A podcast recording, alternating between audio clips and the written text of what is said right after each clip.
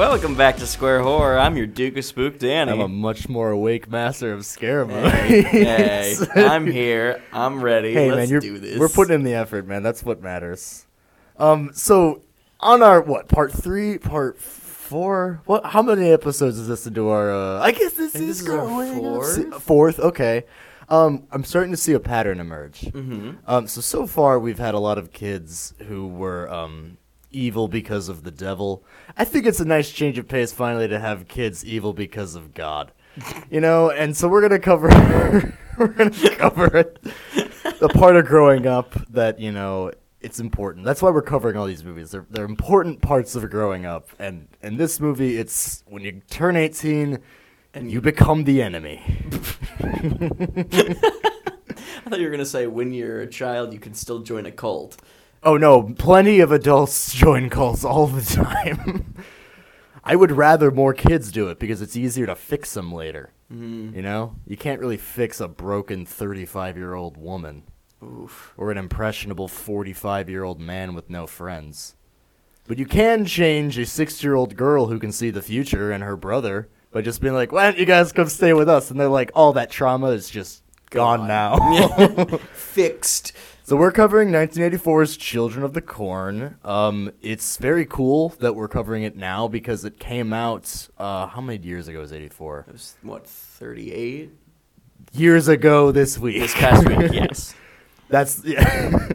um, we were talking about what a year for movies, by the way. Man. So, and I think that's a it, it will do well for the audience to just know the type of shit that was coming out around then. So, uh, up top, Linda Hamilton is in this movie. Now, Linda Hamilton is Sarah Connor in the From Terminator, franchise. Terminator, which came out in 1984, also. Yeah. Um, in addition to, oh God, what were the ones we were saying last night? Ghostbusters. Yeah, Ghostbusters. Uh, Nightmare on Elm Street. I think Friday the 13th came out. It was like Friday 82. Part Two. Yeah, part two came out. Yeah, so like Jason made his debut Mm-hmm. in this year. Um, if I remember correctly, Child's Play also came out this year. Yeah. Um, 84, and I, I joked last night, I'm like, I think we peaked in 1985. um, and um, we were saying something that James Cameron had made because it was something, because he makes uh, Terminator 2 Judgment Day. That's right. And he had made something this, I don't remember what it was. Was it Aliens? Did Aliens come out in 84? Aliens might 84. dude. Okay, imagine being 15 years old in 1984. All the dopest things ever have just come out.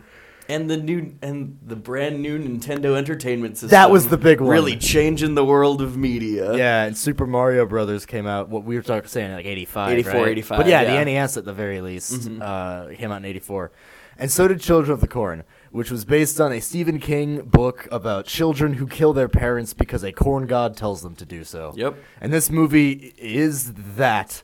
So get ready for a lot of creepy kid, Amish-looking kids with farm implements just staring at you while weird chanting plays in the background. That's most of the movie. So if that, if you are scared of children, give this, This one a shot. scare you. Yeah, I would say give it a shot though because it's scary children in a different way. It's not Damien scary. Damien from The Omen scary. This is like I don't know.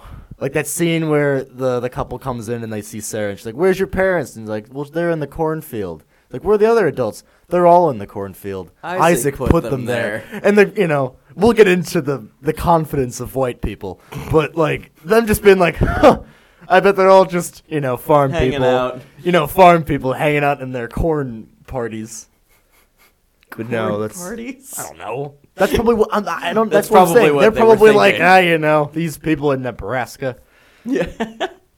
like it's some kind of foreign nation. okay, so Children of the Corn came out in '84, based on the Stephen King book. Um, the brief rundown is it's like we said, a cult that kills their parents. Mhm.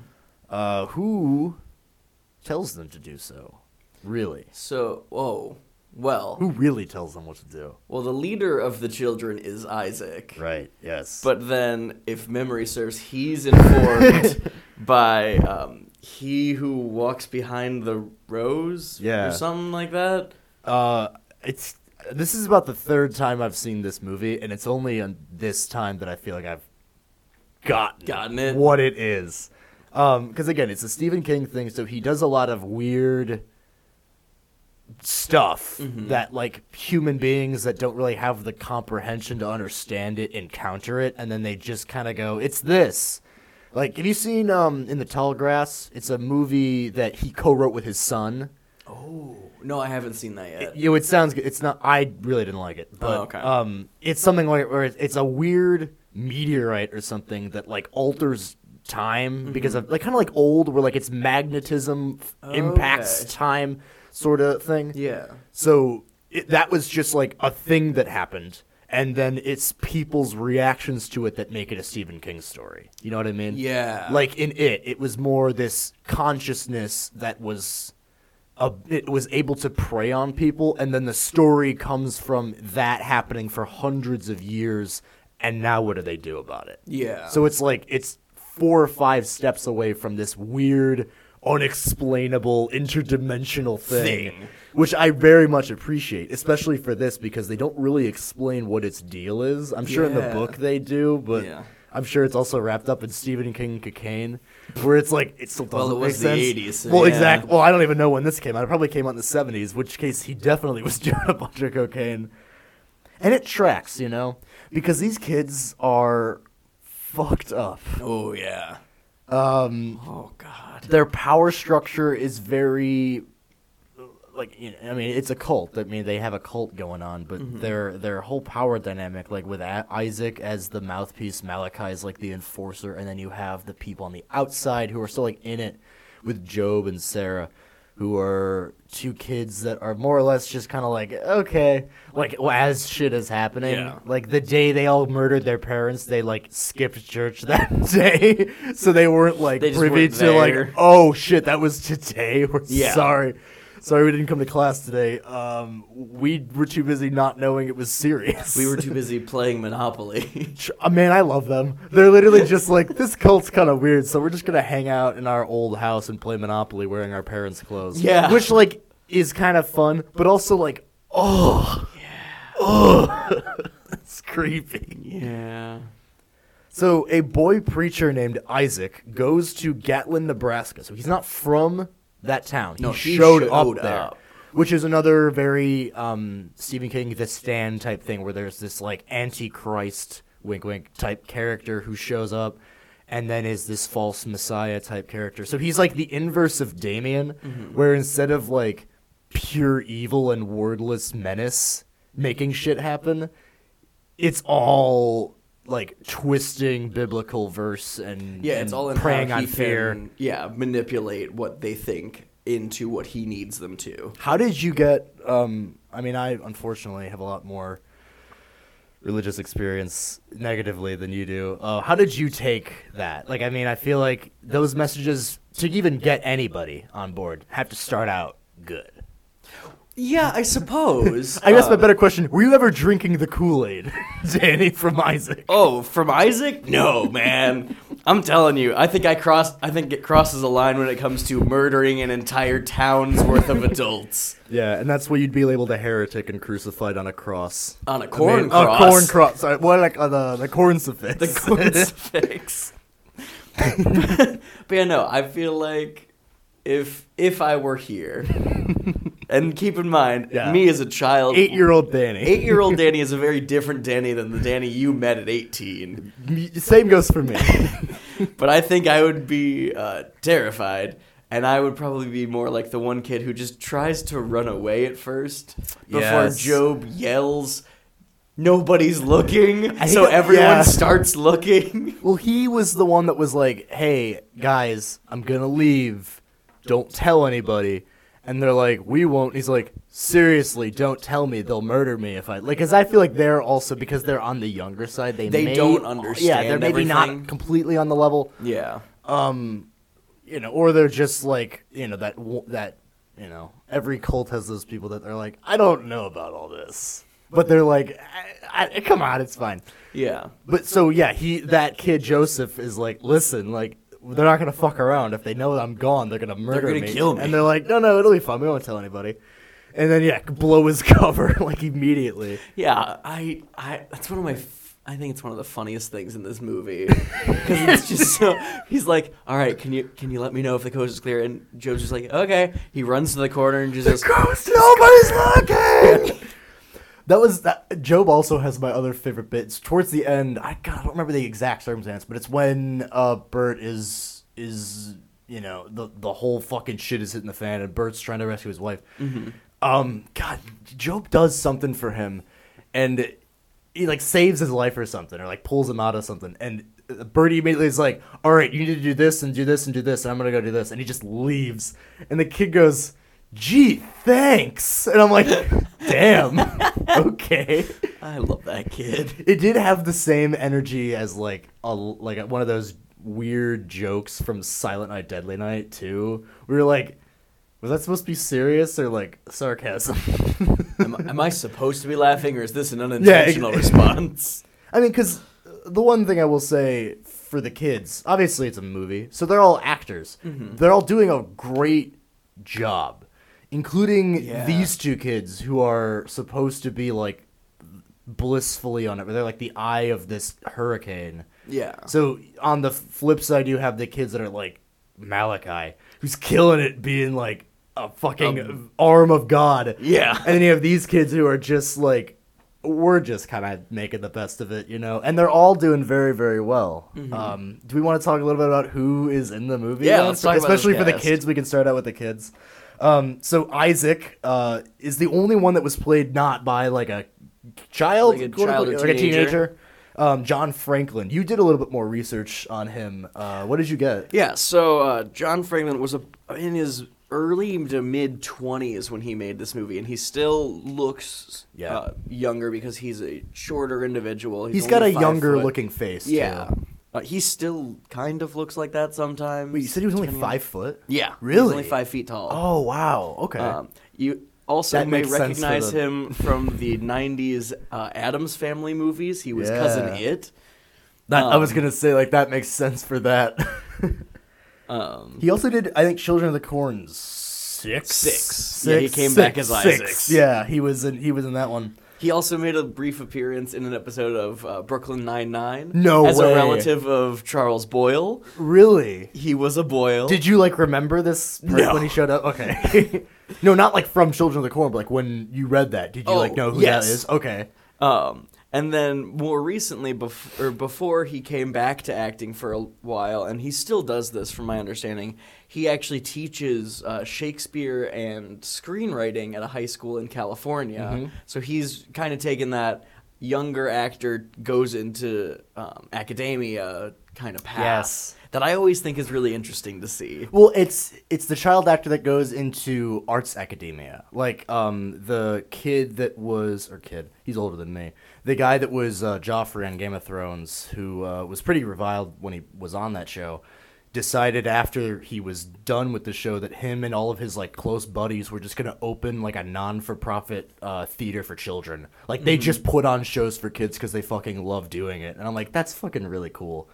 Um, but that's like the op- not like opposite, but then that goes like there's other child stars that then just they did their one huge thing and then like stopped, like Newt from Aliens or right. ja- uh, Dan from uh, uh, The Shining. They just like did that and then like became teachers or doctors or whatever. They just kind of were like that was cool and now I'm done. What you covered your mouth in So I found a picture of him from about a decade ago where it looks like they recreated his look as Isaac. That's from uh, Children of the Corn six six six, I think. This is from a, TV or a little web series Oh, called Hell's wow. Kitten. Kitty? Yeah, what? I don't really know what it's about, but he showed up Okay. for like an episode just to I think play Damien or not Damien, Isaac. I mean, he's like in the poster for Children of the Corn Six. Uh, I mean, he he's on the poster. He looks older, and it's just a little strange looking, just because it's you know like you're used to seeing him as a child, and now it's like he's a man and looks like he's come into his own how he looks. Um, I also re- realized, yeah, John Franklin, who we've been talking about, he's also uh, gay. He's been married to his partner since September 2008. Yes. And I love talking about LGBTQ figures in the horror community because, ironically, you think like, hmm, weird. A lot of pl- like a place that's kind of seen as like an outcast or like a freaky type business attracts all types of people and they all are like totally cool with each other. Like I love that that is a huge thing and it's becoming a huge thing especially on Shudder that they're trying to foster with um, giving directors the opportunity to do things like Spiral, not like the Saw Spiral. There's another Spiral that came out unfortunately the, same, same year, year. that I haven't seen yet, but it's been on my list for a while. That is, they were marketing it as like like a, like in lieu of Clive Barker. They're like, you're not even supposed to get our sexuality from this. It's Mm-hmm. just a part of this story that we're telling. It's not the focus we want to have. Yeah. Like the marketing was like, this is a big thing from a gay director, and they're like, yeah, it's also a really good movie that we made. Yeah. uh, yeah. Also, Who's before next? we move on Oh, from. John Franklin, I do want to uh, mention one other f- smaller uh, credit of his that I think is really fun. He voiced some of the uh, like good guy doll advertisements in the first Child's Play movie. No way. That's the one, yeah, where Alex Vincent is like, wow. It's like a young Adam Driver. yes. okay. Uh, we also for the kids, um, we've talked about him on the show before, but Courtney Gaines is Malachi. Uh, we talked about him on our Funhouse Massacre episode. He was one of those radio hosts. Uh, he's also been in The Burbs and Back to the Future. Back to the Future he did the year after this movie. Damn. So I would assume he's one of like Biff's friends or something. I think so, Like one of those guys. Um, which is cool for him. Again, Back to the Future, one of like the quintessential movies of the '80s he was in, and like Linda Hamilton, quintessential Sarah Connor in you know Terminator, Yeah. the same year as this movie. Like this movie, I feel like was just like hanging out at the like cocktail party of like all Of of, the- everything that's yeah, and just like made all these connections. Uh, I want to talk about Robby Kiger, uh, who's Job, who's one of the two like good guy kids in this Mm-hmm. movie. Uh, he's in Monster Squad, which we love a lot. we love that movie, man. Um, one day we might cover Monster Squad. Did Dracula just call that girl a bitch? God, it's just such a good fucking movie. And like the fact that it almost doesn't hold up makes it even better. Like Yeah. back in the day it was probably like fine, but now it's like even better because like yeah. we just don't get movies like that now. Yeah, Wolfman's got nards. I mean, come on. Van Helsing thanks you for Van Helping, yeah, man. literally just endless great All kinds of great quotable- yeah, quotes. shit. Uh he, I think that truly was one of the last things that he did before again probably just going like I'm going to just kind of I'm gonna go do something do else. whatever else. Uh, and then his sister Sarah in the movie is played by Annie Marie Mc- McAvoy, McAvoy, I think. McAvoy? She was on Full House. I haven't really watched a lot of Full House. So Um, she on Full House. Okay, good. Is, Danny uh, has. uh, Kathy Santoni. So for anyone who hasn't watched Full House, or someone who hasn't watched Full House in a while, I've watched a little bit of Full House. let me refresh your memory about Okay. Kathy Santoni. I know. Uh, how how rude. Um, That- uh, you got it, dude. I don't know a lot it of. I don't really know a lot about it. I can't. That's about as much as I can pretend in conversation. So Kathy Santoni during DJ's junior high years is kind of like her arch enemy for like a couple episodes. Jeez. Because Kathy Santoni's the version of DJ that DJ like kind of wants to be for mm. an episode before Danny's like, "Hey, be a kid. You're 13, 14. Please Listen, calm your friend has massive amounts of childhood trauma from being in a murder cult cult. as a child. Yeah, no. So she's just kind of this antithesis to DJ because she has like she goes through puberty way before DJ does, and DJ takes that as a slight against her. Because also Oh, God. that's because that's how DJ loses her first boyfriend to Kathy Santoni. So that's a whole you, man. that's a whole hullabaloo in an episode. These because Nebraska cultists, they'll steal your man right from under your nose. Sacrifice him to the corn gods. but you can tell Kathy Santoni was an important Full House character because she shows back up for f- an episode of Fuller House. I I'm glad. think. well, because I on her thing it, it said that she was on Fuller House, so I'm like, that means she's important, right? Uh, so I I don't really know. I will say she's very attractive now. Uh, I can see why DJ would have been jealous. She does have one of those chins that's very much like the Joker from the old '90s cartoon, where like it, it's not really, it's just the first thing you notice, Mm-hmm. but it's very prominent. And you know, I think that's the trademark of literally any kid again that grows up in a cult. We cannot stress enough that these kids just did this Yeah. and then like went about life. yeah. Like they've got a, a horrible, weird little like like I don't know if they're like extorting him or it's fear, but like the guy that runs that gas station, like yeah, they're keep around a handful of adults that they On, like, the they outside, need, though. but they're on the outside of town, and it's just so they can keep the town running. Yeah. and then as soon as they fall out of their good graces, they're gone, man. They're dead. yeah, man, they'll kill your fucking dog, and then you. Like they'll kill your dog, make you discover they've killed your dog, And then and kill then you. Mm-hmm. make you come fight them. Which is honestly, I would do the same. Like he literally just Sarge pulled in like there, that. grabbed a wrench, and those kids are like grabbing their weapons. He's like, "Let's fucking do this," and I'm like, "Hell yeah, man!" I like to think that he beat off, like not like, I like to think that he killed at least one of them, but like beat the rest of them away from him, and they're just kind of like, "We respect you," and then they And let him go.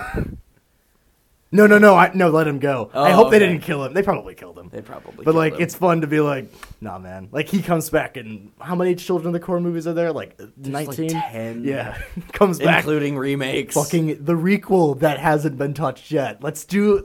he made it out. Comes back with a new dog. kills all of them. As they're all now adults. Yeah, they're all just against their 50-year-olds. against their own cult. Could you imagine? They're like, well, now all of us have kids, and they've been And like, they're plotting "Fuck against this." us. yeah, like it's like the anti-cult. Like the cult growing within the cult is to get them out of the cult. Mm-hmm. um, we also haven't talked about that. There's a lot of corn in this movie. There's a lot of corn in this movie. Like they really like Children of the Corn. They make you remember. Well, like I love, especially when uh, you said it was Joseph was running away. Joseph, yes. They have some really um, establishing shots of like him getting scared by the corn husks as he runs through. hey, it's scary sometimes. It can be, especially if you don't know that there's another person on the other side of that row of corn brandishing a scythe. I will say, yeah, when he was being stalked through the corn, I was like, I think I now get the scary part of kids with knives in the corn while you're running from them. Because that's very fr- like Yeah. I was like, eh, come on, it's kids. And then I'm like in that situation, I no, would it- also it's be it's also very freaky to think about that. Because you're right, they know the corn, Mm-hmm. you know, and they're and the fact that they are like there is this weird force living among the corn out there mm-hmm. that is like turning you around, playing on your fear, making you see things that aren't there, literally changing road signs to m- get you lost because it wants you for a sacrifice. So mm-hmm. it's like you're getting screwed by this force you can't tell and the kids that believe in it that are trying to kill you. So you're completely fucked and you're just running through corn helpless until they find you. Yeah. That is very scary. Also, I think you put it in the best way when we were watching this movie last night about how uh, all of the locations of this movie uh, feel kind of like when you walk through a haunted house that's Yes. bit- that's just a regular place but decorated to be spooky. Yeah. And in this case, the decoration is just corn husks. Corn. well, yeah, I remember thinking like it's almost like after they killed all the adults, like when they were cleaning all of their bodies, they went to go like they had like a big corn parade Mm-hmm. and just like never cleaned it up. Because they're kids. Why would they? Yeah, I mean it probably also has some weird permeating like I don't even can't think of an example, but like the thing lives through the corn. Uh, yeah, I guess. like um sense. dead silence that they need to kill all the dolls so that the woman can't like live through it it's like if Yeah. they put corn everywhere it's like big brother is watching them all the time you know Gotcha. Okay. i don't know i don't fucking know Oh, children of the corn Because there was this um, fucking graffiti on one of the windows that just said, "The man behind the rose sees all," Uh, yeah i mean i would say yeah he could probably which I think is just a fear corn. tactic. But you know, I mean, yeah. Like the first time I watched this movie, so this movie, in addition to the bunch of sequels, has been remade at least twice. Mm-hmm. Um, I didn't know about the one in 2020, uh, but I do know about the one in 09 because I saw that one before I saw this, oh, okay. and I, we won't talk about the remake a whole bunch, but the remake's ending is very different. There is no he who walks behind the rose. It is purely just this kid is nuts and made all these kids kill everybody. Mm-hmm. There is no like you There know, is no third actual act thing. huge you know Galactus cloud monster that's possessing Isaac or whatever. It's just like no adults died because these kids were went fucking nuts and uh, any adult that they see they're gonna kill. And that's just how it ends. And I'm like, oh god. I kind of ending. well, yeah. And I, when I watched this the first, time, I'm like, I kind of don't like it Yeah. because it has this dumb ending. And now I'm like, no, I'm glad it's something safer and less tangible about the darkness of human nature. you know. Um, I I think though this just like Cooties is another movie that Stephen King sat down and was like, how many fourth graders could I fight in one sitting before I I died? And then when he did Coke, he was like, no, the X factor is if they believe they're doing it for God or not. And then he's like, perfect, and then wrote this. Um, I still maintain that I think I could get through a dozen, even if they have weapons.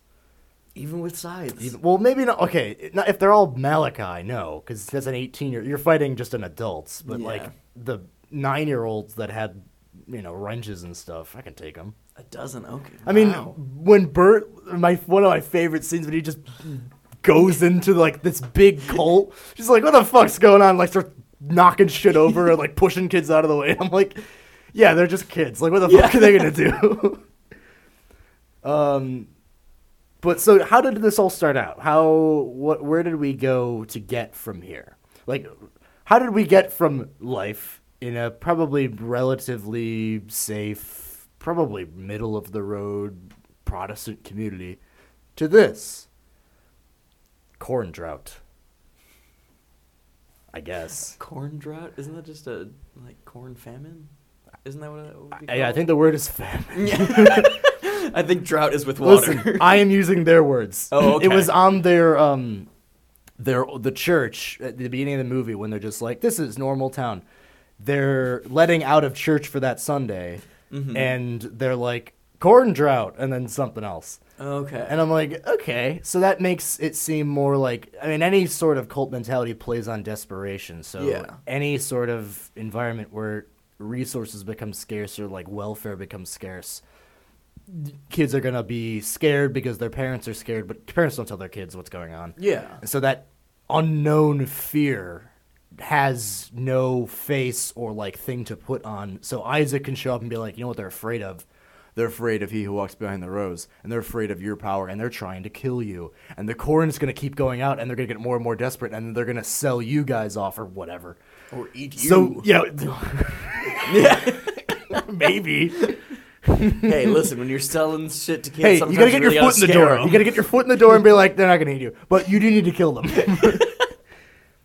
raise the stakes. Yeah, man, it's a sales tactic, man. That's what all- cults are all about. Uh, that parent massacre though is as fucked up as it is. It's pretty cool. It's such a cool opening It's a cool scene. scene, and it's not graphic. No, it's very uh, simple and just you you understand what's happening without things going haywire, without things going like absolutely uh, dog shit crazy. You know what it feels like? It it honestly felt like Order sixty six. Yes. like it straight up was like the kids walked in, and they had poisoned the coffee. Mm-hmm. So as soon as it like kicked in, they then like reached under the pinball machine they were playing and got their fucking machete, and then went to work on old Mister fucking Barbary at the desk, and then they took the fucking diner clerk and put him through the meat slicer. Like they just did all of this. Meanwhile, this one kid's just sitting Blank in the middle yeah. of the diner drinking a milkshake. That's Job. That was Job. Fuck, that is because Job. he was the one narrating who was like, "Yeah, the day that it happened, we didn't go to the meeting because our parents took us to church or something." And so yeah, they they went to church and they walked out like, oh, "Okay, everything's fine." And then they're like, "Yeah, we, I saw Malachi at the diner, which I thought was weird because I thought I guess the meeting was over." yeah. And yeah, then he just kind of sits down to have his milkshake. His dad's like, "All right, you know, I'm gonna go hang out."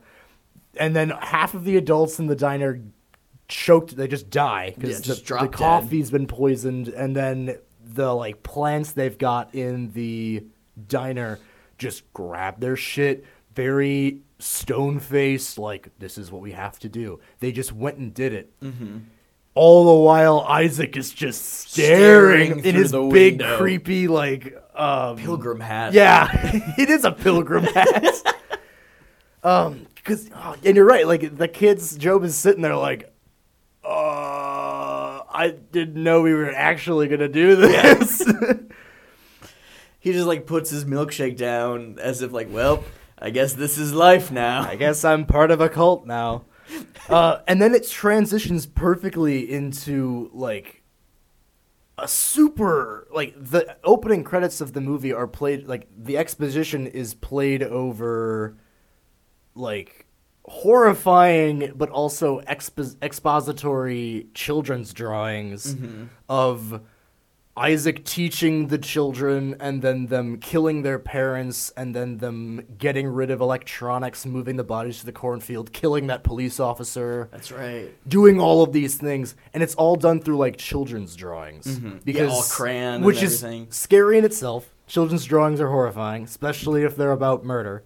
Ooh, yeah. Especially, especially if it's stuff that Sarah, who's Job's sister, made weeks prior. Because she can see the future. Yes, because it's a Stephen King property, so someone has to have the quote unquote The Shining, or whatever that power. I don't know what they actually call it. I think maybe it's just called The Shining.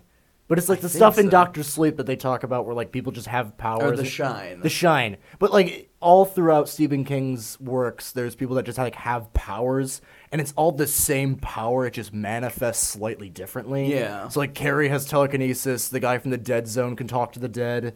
Uh, the girl from Pet Sematary can dream or see the future. This girl can draw it. Dan Torrance and a lot of other ones are telepathic. Um, so like all of that is on the same wavelength as all those other characters, Yeah. which I think is kind of awesome.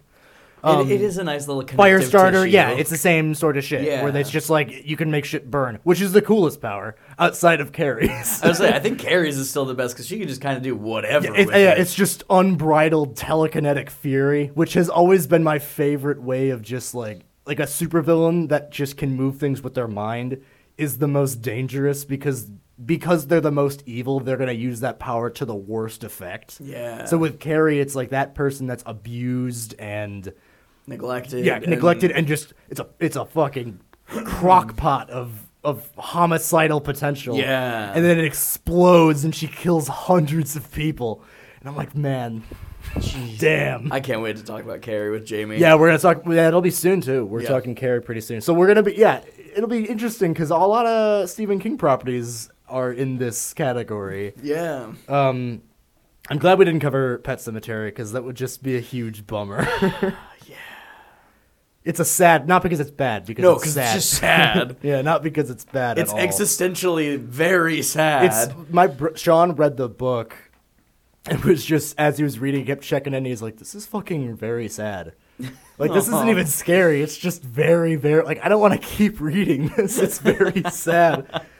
Um, so back to these children dying. That is not sad. yes. Malachi, the arm of the Lord, the big red-headed eighteen-year-old somehow who hasn't been executed yet, just probably because I- he's effective. I would say my you guess is he's like just he's just shy of 18 so like he's in a, Yeah. he's like 17 and three quarters or some bullshit yeah, and, so they keep him around just enough so he can just stay as the arm of isaac's law I think that's probably one of the reasons Isaac keeps him. Like, there's he probably made some dumb, stupid, like religious re- exception to their rule because Malachi believes so wholeheartedly in the message. Mm-hmm. And is so dangerous and Yeah. is so willing to push his influence over the younger children.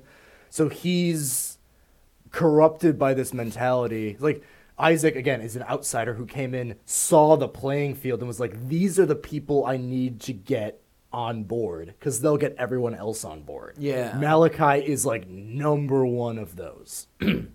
Which is why when it comes down to it later he flips the script on Isaac and is like no no no I'm in charge of this fucking shit. Yeah. Who are you, child? It's me. yeah I mean, he is the biggest and the strongest, and he is I and the even- redheadedest the redheadedest. yeah, the most Kevin Dillon of the group. um, but he, his whole approach to the the doctrine is very regimented and very typical cult member where yeah like job and sarah are like yeah we don't really go to the meetings because like who gives a shit? We just kind of go hang out and play monopoly in our house. And malachi doesn't like kill them obviously. They're both Yeah. part of the, c- the the bold or the collective. I don't know what they can well they contribute because sarah Because can see she the future. i was imme- about to be like yeah why doesn't he fucking kill them? They clearly don't want to be there. Yeah. um, but yeah, i- it's his whole approach to it is very bullying. Oh, it's yeah. very like you know, fear like uh, like uh, like threatening. I was like, yeah, he's kind of the fear or the embodiment of the fear that Isaac's trying to instill with Mm-hmm. the man behind the rose because he can't just show the man behind the rose. He can show you Malachi with a scythe next to him. Well, I think what's what's fucking creepy is like he can't show them, and but like and he can speak to it. But like they know it's real. Yeah. It's not like a thing he needs to like keep Prove. them yeah, like those kids are there because they're like, this is real. We've seen this God. Like Mm-hmm. we've seen it do shit. We felt its presence. It's more like going along with the stuff Isaac tells them they need to do that they don't want to do. Mm-hmm. That's why he needs Malachi. Yeah. Um, but yeah, I'm like these kids definitely like you can see on their faces they are like true believers Mm-hmm. because they have seen this thing and they know it's the real deal. Um, like they have to sacrifice things to it. Like they need to do Mm-hmm. like th- they'll like they're closed off, right? Yeah. So the whole reason why this movie happens is because that couple got lost on their way here. But that was because he who walks behind the rose made it so because it's like time for a sacrifice. I'll lure somebody into town so you can do it Yeah. Um, but I, I don't know. I think that's just kind of an interesting like. We won't fuck with him as long as we keep him satisfied because we know he'll be very dangerous because we know he's got this omnipotent type hold over this community. Yeah. So it's like we better do as he says and believe it and and act like we believe it. Otherwise, we're next. Mm-hmm. Man, that's a lot of emotions to lay on a kid. yeah. Jesus. Uh, so who are our fucking who are our heroes? I hesitate to call Our, them. our adults. yeah, the adults. So yeah, we have the couple Burt and Vicky. Yeah. Um, Burt just finished his residency and is on his way to go be a doctor. He, along with like, he's one of the other king archetypes aside from author or alcoholic, where it's Or doc- all of the above. yeah, or all the above, where it's doctor who doesn't have like a good handle on being a doctor for Mm-hmm. one reason or another. Uh, clearly, he's not reminiscent of the Hippocratic Oath very often. Um, and we had an interesting conversation, slightly off topic. If anyone knows that is a doctor or knows about medicine, Does the Hippocratic Oath apply all of the time, or like just yeah, like when, when you're, you're, in a the hospital, doctor? when you put on the lab coat or whatever, when you put on When the you weird, put on your stethoscope- when you, stethoscope. when you put on your nurse shoes, can you not hurt anybody? Or like once you're in the parking lot, can you then kill if you need to, I wasn't even thinking kill. I was just thinking or like. defend yourself, whatever. I assume you can always defend yourself. Right, of because course. that's just human nature. You have to be able to do that. But like this is going to be a bad example. No, please. And this is not really what I mean. no, please, what is it? But if you're a doctor, is it against your Hippocratic oath if you're in a bar and you're very drunk and you get belligerent? Is it against your oath to hit someone in the bar? Well, you'll you're drunk, so you're not necessarily in you know, like you're still legally responsible, but like you're not gonna get like. But is it against your oath? Well- that's what I'm not asking Well, you if it's whole- right or wrong. Well, no, that's the whole thing is we don't know where the oath stops. Yeah, where because is the if it line? stops, then yeah, you just you can't drink anymore. Because what if you are violent? You know, that's the whole thing. Or like, yeah, what if you unintentionally cause a car accident? Do you have to like quit being a doctor because you've done harm? yeah, if you accidentally like hit someone like a fender bender and someone Yeah. gets hurt, is that the is you that the end of your career? give somebody COVID, are you a bad doctor? Oh fuck! See, these are the questions. These are the questions we posed while watching Children of the Corn. And you know what's super interesting? So the guy that plays Burt, the doctor, Peter Mm-hmm. Horton, was an executive producer on Grey's Anatomy for like three years. Like he's still established to media about Yeah. doctors. and has been on New Amsterdam since the beginning of the show. So he's like, doc. I, I, for a second, I'm like, wait a minute, because he's an executive producer on Grey's Anatomy. So I'm like, wait, is he like a for real doctor that just like, you know? Because I know that that show is like very medically accurate for the for the most part, I suppose. As much as a TV show can be. right, yeah. of course. Um, his wife, Linda Hamilton, Yes. is Sarah Connor. Sarah Connor as not a very not Sarah Connor type character. She's very Terminator One Sarah Connor, which is That's the same true. year. Which really, that's all Linda Hamilton Man, I haven't thought about Terminator One Sarah Connor in a while. I usually forget about it because I mean Terminator is great, but like Terminator, Terminator 2, 2 is, is the best one. like Terminator Two is the best one. Mm-hmm. But you're right. Like Sarah Connor in any movie that is not the first one, up to and including Dark Fate, is like a badass who would not hesitate to kill these children Oh, with yeah. her fucking muscles. Because she got ripped as fuck in Terminator 2. Yeah. Yeah, in this one, it's still very much like, wait, robots from the future? Wait, what? what's happening? I need a Kyle Reese to be handsome and be like, you understand, Skynet kills everything. You know, that's the Batman voice. I didn't realize Bat. Oh no, Batman is John Connor. wait, what? Because when Christian Bale played, Oh, Batman shit, you're right. It all comes full circle. I'm telling you, man, this movie is the like six degrees of separation hub for everything. um, so they get lost driving to his res- his his new hospital in Seattle. Why are they driving? They're driving somewhere. They had to bring their clearly- car. Probably. You can hire someone. But again, clearly they have the confidence of white people that have never known adversity. So they're like, surely America is safe. yeah. You know, Nothing driving. bad happens like here. I don't know. Like they're Stephen King characters. So I'm sure they have some type of horrible depth, like Yeah. unnecessary trauma that like they play on during the the crisis. That's like Stephen King's bread and butter, which is why it's awesome. But you know, they just seem generally, at least for the movie, seem generally very just like milk toast. Like, all right, let's. uh What's all this about, huh? yeah, they're just starting to walk into buildings. the very first thing that throws them into this whole shabacle is shabacle. Brand that. Uh, is Joseph when he's been escaping, who's ran into Malachi, who has slit his throat. Mm-hmm. And what's horrible about slitting someone's throat, unfortunately, is they're alive for about a minute or two, but like they're gonna die. Yeah. So it's more like you just kind of get to stumble around in a panic, and he happens to stumble sad. into the road and then And gets, gets hit by, by a their car. So yeah, bad doctor. He's not even doctor day one. He's already done. So Damn. that out the window, buddy. Now you can do harm. Now you can drive your car into the like seriously. I don't know. Maybe I'm just on a violent streak, but like they're fucking kids. Get rid of them. like, come on. Oh man. They don't have guns. Like Neither does he. he's got yeah, he's got a car and a can-do attitude. and years upon years of medical experience. Jesus. We'll probably never cover Last House on the Left because I can't.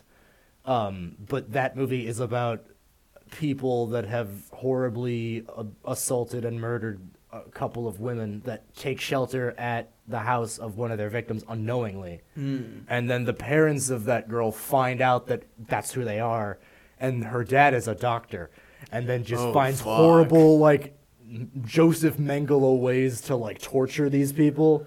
And it's just a very upsetting Wes Craven movie. And I'm like, let's get back to something fun, okay? Let's not do this. Let's see New Nightmare. Exactly. I'm like, "Uh, no. Yeah. Anyway, so yes, Doctor. He hits this kid. And they're, you know, like, oh my god, we hit this kid. They're taking it rather well. They're put him in their car. They're going to drive to the next town, wherever they find it, be like, hey, we found this kid. Could we call somebody? Not really looking that the kid is covered in blood from a throat laceration. Yeah. Again, you're a doctor, right? Like, I feel like the blood should be your a lot, you first know? clue. But I think it's it's kind of nice, like as much as shit as we have given him already and will continue to give him. Mm-hmm. I think it speaks to the fact that it's just so bonkers the mm-hmm. whole situation. that like we've seen it in Saw, especially Jigsaw, where like the level of disassociation from something that crazy happening to you can be the difference between death in Saw's case or life in this case. And I feel like if he had realized the gravity of his situation, like when Linda Hamilton pulled out the corncifix from the suitcase that Joseph was carrying, they should have been like, "We should leave. We, We should leave this kid and just go and not come back." But I think there's a level of willful ignorance, Mm-hmm. especially from the way they've written these characters, to believe that nothing like this could happen, or there's some sort of explanation for it. Like, there's a scene, I think in the either the book or the remake or both, where one of or both of them are in the cornfield and they find all of the bodies of all the parents they killed. Oh shit. And then they're like, "Oh shit, this is this level of severity." Mm-hmm. And I think you need that early on if you want to like survive. You know what I Yeah. mean? Like I rewatched Wrong Turn, the new Wrong Turn, and they did that immediately. Yeah. So they're like, "All right, now what the fuck do we do? This is what we're dealing with. How do we not die in the situation?" Mm-hmm. Mm-hmm. And normally that helps you live. In this case, I feel like it's the only time willful ignorance helps. helps because yeah you're only like these kids are only able to kill people because i think they make people afraid of them and this guy is not afraid of them uh also just the whole concept of shooting like camera perspectives from the corn outside Yeah. horrifying first of all but it, it does have that level of isolation that people that probably don't like we're we go to school in a corn rich ish area When I was first You know? looking to come here, uh, I was told that we basically Macomb basically was in a um, uh, fortress of cornfields. a fortress It- okay I, I either heard fortress or surrounded by a moat of cornfields, both of which I love the metaphors. Yeah i mean but that's I, I mean, most of america is that but Mm-hmm. most population centers in america don't are not even close to anywhere like that Yeah. So I think to a lot of people that are not used to it, it's very scary. Or even to people that are extremely used to it. Like I was talking to Tori about it. She's Mm-hmm. terrified of this movie for the same reasons that I wasn't terrified of this movie. Yeah. Um, I'm like, it's kids in corn, like burned the cornfield. She's like, no, you don't understand. Like it's everywhere, and they could be anywhere, and there's a bunch Yeah, of and them, they and could they. be in the corn. You just burn them. well, yeah, that's what I'm saying. I'm like, literally just. Can I tell a brief story? Just about this? Please. Um, so when I was a kid, uh, Steph, who's been on the show several Mm-hmm. times, her and her sisters like loved Stephen King. Her, the twins especially, um, and this was one of their favorites because it was just memeable, really. Yeah. Um, and uh, there was a time they were telling me that they were like flipping through channels later one night that they came upon what I now know as Freddy versus Jason. And there's a scene in Freddy vs. Jason where they're having a party out in a cornfield, like a little fun, like you know, Mm-hmm. The whatever- corn rave. Yeah, the corn rave. That's right. yeah, that one. I've been told happens in small towns and seems like a lot of fun. Um, but yeah, then Jason shows up on fire and starts killing everybody. Mm-hmm. And they were like, "Is this Jason of the Corn? What is this?" They're like, "Is this like some weird Children of the Corn sequel?" And then Jason showed up and like, "Wait, what the fuck is happening?" the crossover no one expected. Oh, yeah, exactly. Freddy versus Jason was also Children of the Corn. I do love Jason of the Corn. yeah, Jason though. of the Corn. I've thought about literally for decades now, ever since I heard that. Write that down, studios. Make it happen. Well, and it it was so cool that I, when I got to the point where I saw Freddy versus Jason, I'm like, oh, it's this. This is that movie. Like this is Jason of the Corn. Um, yeah, Corn. Corn. What scared you the most about this? So I guess for me, when I first watched this movie, because I first saw this movie when I was, I think, a sophomore in high school. Yeah. The opening scene genuinely, it's. It, I don't necessarily want to say it scared me, but it was the one that most got me thinking about the implications Yeah. of this children cult. Yeah. Because like, fuck, nobody saw this coming. No. Like this just happened on a, a random Sunday. Yeah. And it just happened to be that they had had their meeting and were like, "Yep, Today's today's, the the, day." day. Let's do this." And the fact that even one of the kids didn't know about it is what really fucked with me because I was like, fuck, you could just be a part of this and not know. Yeah, that's well. That's the whole evil beauty of a cult is that it's a it's a it's a entity that is a bunch of moving parts that are not. They don't have the big picture because that's mm-hmm. how you get people to more regimentally follow along with what you want them to do. So for these kids to be completely unaware, it puts them at the perfect spot where they've never pulled the trigger. They've never mm-hmm. like made the choice, Yeah. really. So like, you know, any of these kids that, you know, murdered their parents and shit, if they did want to come out, they would have so many hurdles to overcome to to like be a person now. Yeah. Like not only were they in a cult, that's one huge thing you need to They get also over. they murdered their, murdered their parents and probably other people too. Yeah. So like you have to do all of this unlearning and deprogramming and all of this shit and these kids, Job and Sarah, are the only ones that can be okay after Yeah. this. They'll still need a lot of therapy. no, fucking for sure they'll need a lot of therapy. But they Um, mi- they might make it. Well, I mean, they were just lucky enough that you're right. They weren't in the meeting, so and their parents were in a public place, so someone else killed their parents in Mm-hmm. front of them, which is a whole other Oh. therapy to go through. Um, I think it was Malachi too. I think because he think was so. him and like two other kids were in there, and the it was two bigger kids, and they were the ones that killed like the remaining Mm-hmm. individuals in there. But man, yeah, I think that that's true. Where the the fact that that can happen is unsettling, and it just makes you think. Like it Mm-hmm. Yeah. not inherently scary. It's just you've never seen violence like that before, and that sticks with somebody. And I, like I know that from like shit I saw when I was a kid, like movies, like when we covered like on our first episode, like Mm-hmm. why those stuck with us. It was like the first time we were exposed to like this type of violence or this level of tragedy or whatever, and that that gets fucking That's- that ingrained, man. sticks That gets with drilled into you, and it never goes away. Yeah.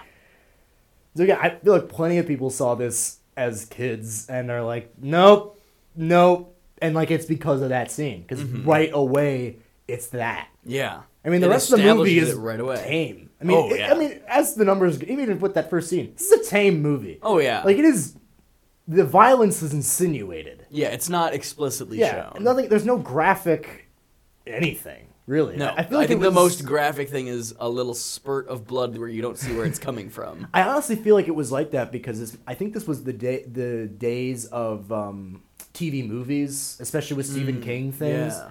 So it very well could have been like you know back in the '80s, you know nothing could get on TV that was violent really. So this was like the only way to like tastefully and artistically do it, Mm-hmm. and then it was down for the sequel, which I'm sure we'll watch one day. Being fucking nuts, and Mm-hmm. like that's probably what the book was more like, and it was you know more like no no no it's unsettling but like not violent Yeah. on a base, which is a great I think way that it scared so many people without being violence. hmm Like that's impressive. I Yeah. uh, we can get a little bit more into this. So, yeah, again, just the ease of a man walking into a cult meeting and being like, "Fuck this, you stupid ass kids." like just being like, "What are you doing up there?" Like that kid just carved a pentagram into his chest. He's like, "What? No, you can't be doing that." Like Yeah. kicking over pews and like getting shit. I'm like, dude, leave him alone. Well, and this is just after while they were driving, they were making fun of uh, Yeah. not televangelists because that's TV, but like radio. like a radio preacher or something. yeah. yeah. Some Christian radio. And now he's like, "You can't do that." It's like, yeah, well, he straight up was like, yeah, like, yeah, we're following the word as it is written. He's like, yeah, in the fucking Bible, nothing about this shit's in the Bible, and they're all like, like, yeah, you know, because they're kids, they don't he's the know first person to question Isaac. Ex- exactly because he's an adult, and I feel Mm-hmm. like that's one of the main reasons he killed all of them is because adults would have been like, um, no, you're insane, Yeah. Get out of our town. Then he's like, we gotta kill them first, and then we gotta weaponize children against anyone that would be like, no, no. no, try again. Like no no no no no. Um, I also just for for their for their part, they're more or less just trying to like. They're just stumbling their way through town, oh yeah. seeing shit, and they're you know hiding from the kids that are trying to kill them. They're they meet Job and Sarah, and they're like, "Oh, this is what's happening. These kids are not trying to kill us. We gotta get these kids the fuck out of here." Mm-hmm. And then it's how do you escape town on the you know that is like under the complete control of not only these kids but the surrounding area is controlled by this like nether god Yeah. so like you're screwed like you can't like what do you do and that sort of thing is very like You get tied up on a corncifix. yeah you do linda hamilton certainly did and uh, so did isaac So after did malachi Isaac. flipped the script on him and he put him up and he's like bro you don't understand like you don't want to do this this is a bad thing because he's the one that's like dude like you can't like i'm not using this god as an excuse like this is a real This is thing gonna- that this like is gonna will go kill bad. me like it, it does not care Yeah. you know so yeah he's very like dude do as it says like this is not me bro this is this This is about he. I mean, it, it, it all culminates once he who walks behind the rose possesses Isaac. Yeah. Just like Malachi, and it's oh shit. And, you know, he knows he fucked up, and Yeah. all the kids are like, "We Just, went along with him." So now he's like, "Now I have to kill all of you." Mm-hmm. And his the huge dimensional cloud opens up, and you know, Burt's just like, huh, you don't see that every day. And like just leaves with his whole family, his new extended family with these kids. It's like he came through the entire, literally the entire experience, just like, well, I'm not gonna be a doctor. Like, and it's just not gonna be part yeah, of it his. didn't. It barely phases him by the end. He was just hammered the whole time. he just You're just like, well, couldn't be bothered. that happened. Uh, let's move on with our day. I kind of do want it to be like Stephen King as the surrogate character that he always does. Mm-hmm. That he was just fucking on coke the whole time, this doctor, and he's just like, "What? No, this is totally not how shit works." And seeing this cloud, it's just like, "Well, that was weird." I'm kind of coming off of it now. Anyone want some more coke?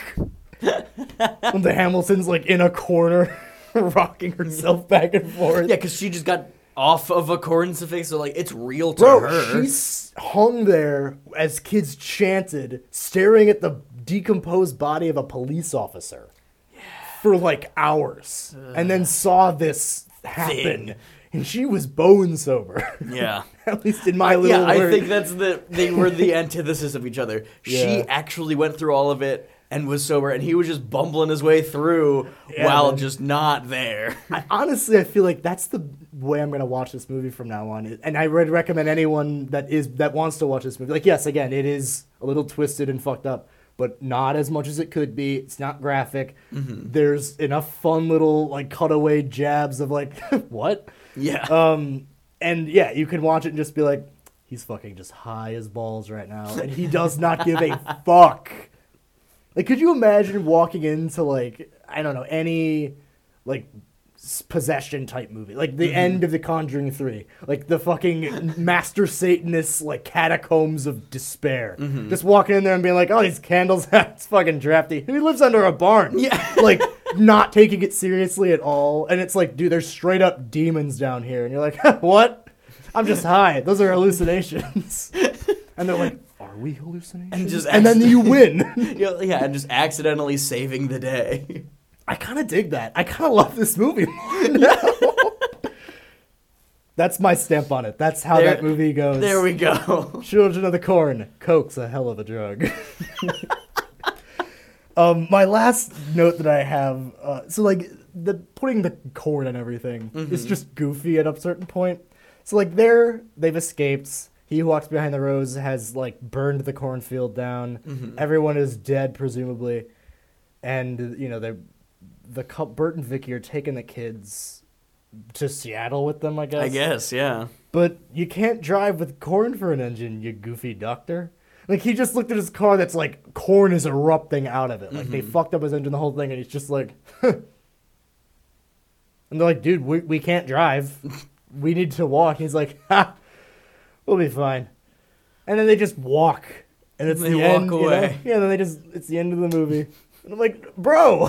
Yeah, I, f- I forgot that they just really threw corn all around their car. they they filled the car with corn. Like they mm-hmm. did every shop, crevice. restaurant, everything in the town. They're just like put corn in it, And then, I mean, they, they did it in the engine, so I'd assume that you just have to take the corn out of the engine, and you're probably fine. I was like, I don't know enough about cars to know how much I don't think the corn in kids there do would either. mess with it. I mean, yeah, but I want to go ahead and say that none of them know how to like. I mean, they, they probably wouldn't be hard enough to like make a car not run. But mm-hmm. if your thing is just put corn in it, Well, and they lost the one mechanic in town. Yeah, man, that dude. I will say that scene was a little bit just jarring eh, for the like how adults view these kids, like non-cocaine adult adults view these kids. Yes, stone sober where adults. like he like you know Burt gets out of the car to be like, "Hey, we have this kid," but before he can get a word, he's like, "We don't have any gas, we don't have any diesel, and uh, I don't know how to fix cars. Can You you, just leave." leave. please?" He's like, "Bro, what the fuck is wrong?" He's like, Yeah. "You need to just not go to Gatlin if you get a chance. Like, just folks in Gatlin got religion, and that's a great like small town minimization of a horrible Cult. yeah, Yeah. exactly. Like it's the same thing they do in like the remake of Friday the Thirteenth, where they're like, "No bird Camp Crystal Lake, huh? That poor boy. We don't want to be bothered none, so we don't bother him none." And it's like. You left out the part where he's like killed several dozen people. He's a and he's survivalist like, yeah, murderer. and he's a horrifying murderer.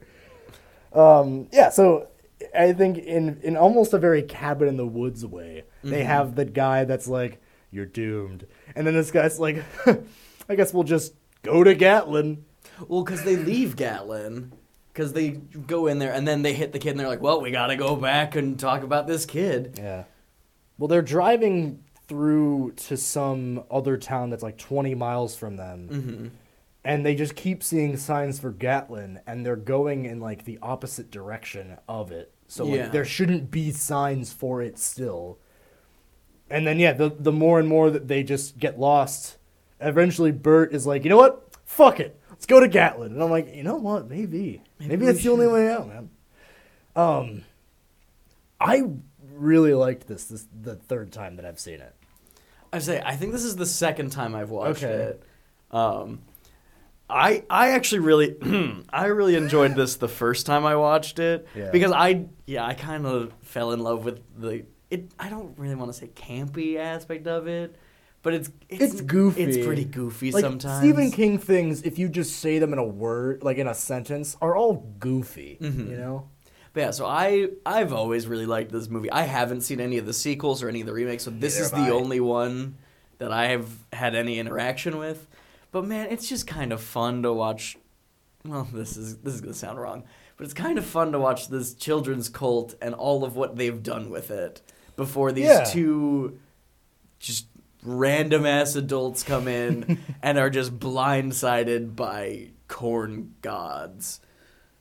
Yeah, exactly. Yeah. um, I, I think it's Urban Harvest because that's the Children of the Corn three. hmm But um, I'm double checking. I got to be absolutely. Yep. Children of the Corn 3 Urban Harvest is the first ever uncredited role that Charlize Theron ever played in a movie. She was just a kid in that movie. She's not What even the- listed in the credits. She's just in that movie somewhere. And now I want to see it so Yeah. I can find her.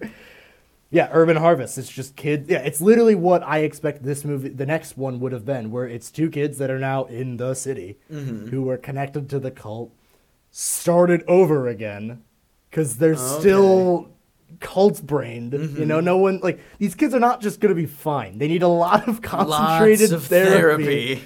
Like they need to do a lot of unlearning, especially when their cult was real. Mm-hmm. Like, listen, I know that you could just pray to this corn god and he would kill your enemies, but like, don't do Please? that, please. Please stop. yeah, like, don't. I know that we're all in, the ones in denial, and that we should probably all bow down before he who walks behind the rows, But like, our society unfortunately isn't built on corn gods, so we can't like have. There's no place for that in our society. So like, you're wrong, Yeah. despite all of the evidence. the contrary. There's so much evidence. Uh, yeah, man, that's all I got. Yeah. Uh, you got anything else for it? Uh, no, I mean, if you like kind of out there. Ah, corny Damn joke. Ah. Yes. If you like kind of out there um, Stephen King stories, I think people will really enjoy this. And yeah, like we've talked about, it's really tame, so you don't have to worry about like this movie really grossing you out or anything. And it's just kind of a fun ride. It's not a long movie either, No. so it's not like you have to sit down for an afternoon. There was a bunch of points where I'm like, oh shit, this is moving like right along. Yeah. which is nice. Yeah, it's really yeah, well-paced. Yeah, it, it's after a while, it's like I can only take kids that kill their parents for a corn god when they've already done that For so long. for so long before I'm like, all right, now what? Mm-hmm. Like, what happens next? Uh, but yeah, it was. It really is just like, hmm there's that. There it is. Yeah, and the characters involved are I don't know. They're very memorable. Like Isaac is on par with Damien in terms of people's collective memory of seeing that movie and just seeing his face. Um, so uh, there's a lot of specific like, at least in terms of like '80s horror tropes that you'll, or like not tropes like jo- like references or jokes, Yeah. it's poignant pop culture pop, like stuff Yeah. that was in that movie that once you see you'll be like oh i get a lot of these like when you know there's a lot of references to like cujo not in this mm-hmm. movie but just in general Yeah. if you haven't seen cujo you don't know You're not what gonna that get is it. so it's like if you see cujo you're like oh now when they reference cujo i'm like killer dog Mm-hmm. like this it's more like when people are like oh it's malachi and you're like ah creepy amish looking children that believe in corn gods Yes. I only say that because they are dressed very like turn of the century. They Like, are. Like the, the town itself is not like in the past. They're trying to get back to that. So they've gotten Mm-hmm. rid of electronics and they've changed their wardrobe. Yeah. But yeah, that's why I, I don't mean any offense, obviously, especially Danny for the summer. um, it just really, I guess, it's easy for people to picture it Mm-hmm. when they when I when you say that. They would never let this shit slide, man. They'd be on the fucking money. They're like, no, Oh, no, yeah. no. Our kids are not meeting Stop in the that. cornfield. That's how cults happen. That's how bad things start. they really are just like, no, no, no. We're just too busy, um, fucking doing work, man. Working. Just being the fucking, just being real with each other. Speaking of being real, you can be real with us on our Instagram at the underscore square horror podcast. You can send us suggestions at squarehorrorpodcast at gmail.com. Uh, and you can strap yourself in, and uh, for the remainder of our This Is Growing Up series, as we get into uh, or later adolescence. I don't even remember what's next, but Uh, we're, we're getting over to high school, which is yeah, where we're we're going to spend most of our time. And uh, we're gonna have we have a lot of choices down the line that I think a lot of people are gonna like. Um, Yes. So yeah, and if you've liked the series so far, uh, let us know. We'd love feedback for that. The type of growing up movies that y'all are looking for because we've got a lot more growing up to do. Because right now we're like I think we're still at like eight. Yeah. If we're looking at like projection of children that have been in the movies, we've got like Damien who's like five. Now we're at like eight or nine. Uh, we'll probably get to 15, 14, 14, 15, 15 and then yeah, however, and then however old Carrie is, and then we'll yeah. just keep going. We're you to know. keep going up. yeah until college, and then we're gonna stop. Yeah. that's when growing up stops, right? Oh, God. Right? I hope not. Yeah, we're grown up, right? We have all of our shit together, right? Yeah. All right, Until bye. next time. bye. Stay spooky out there.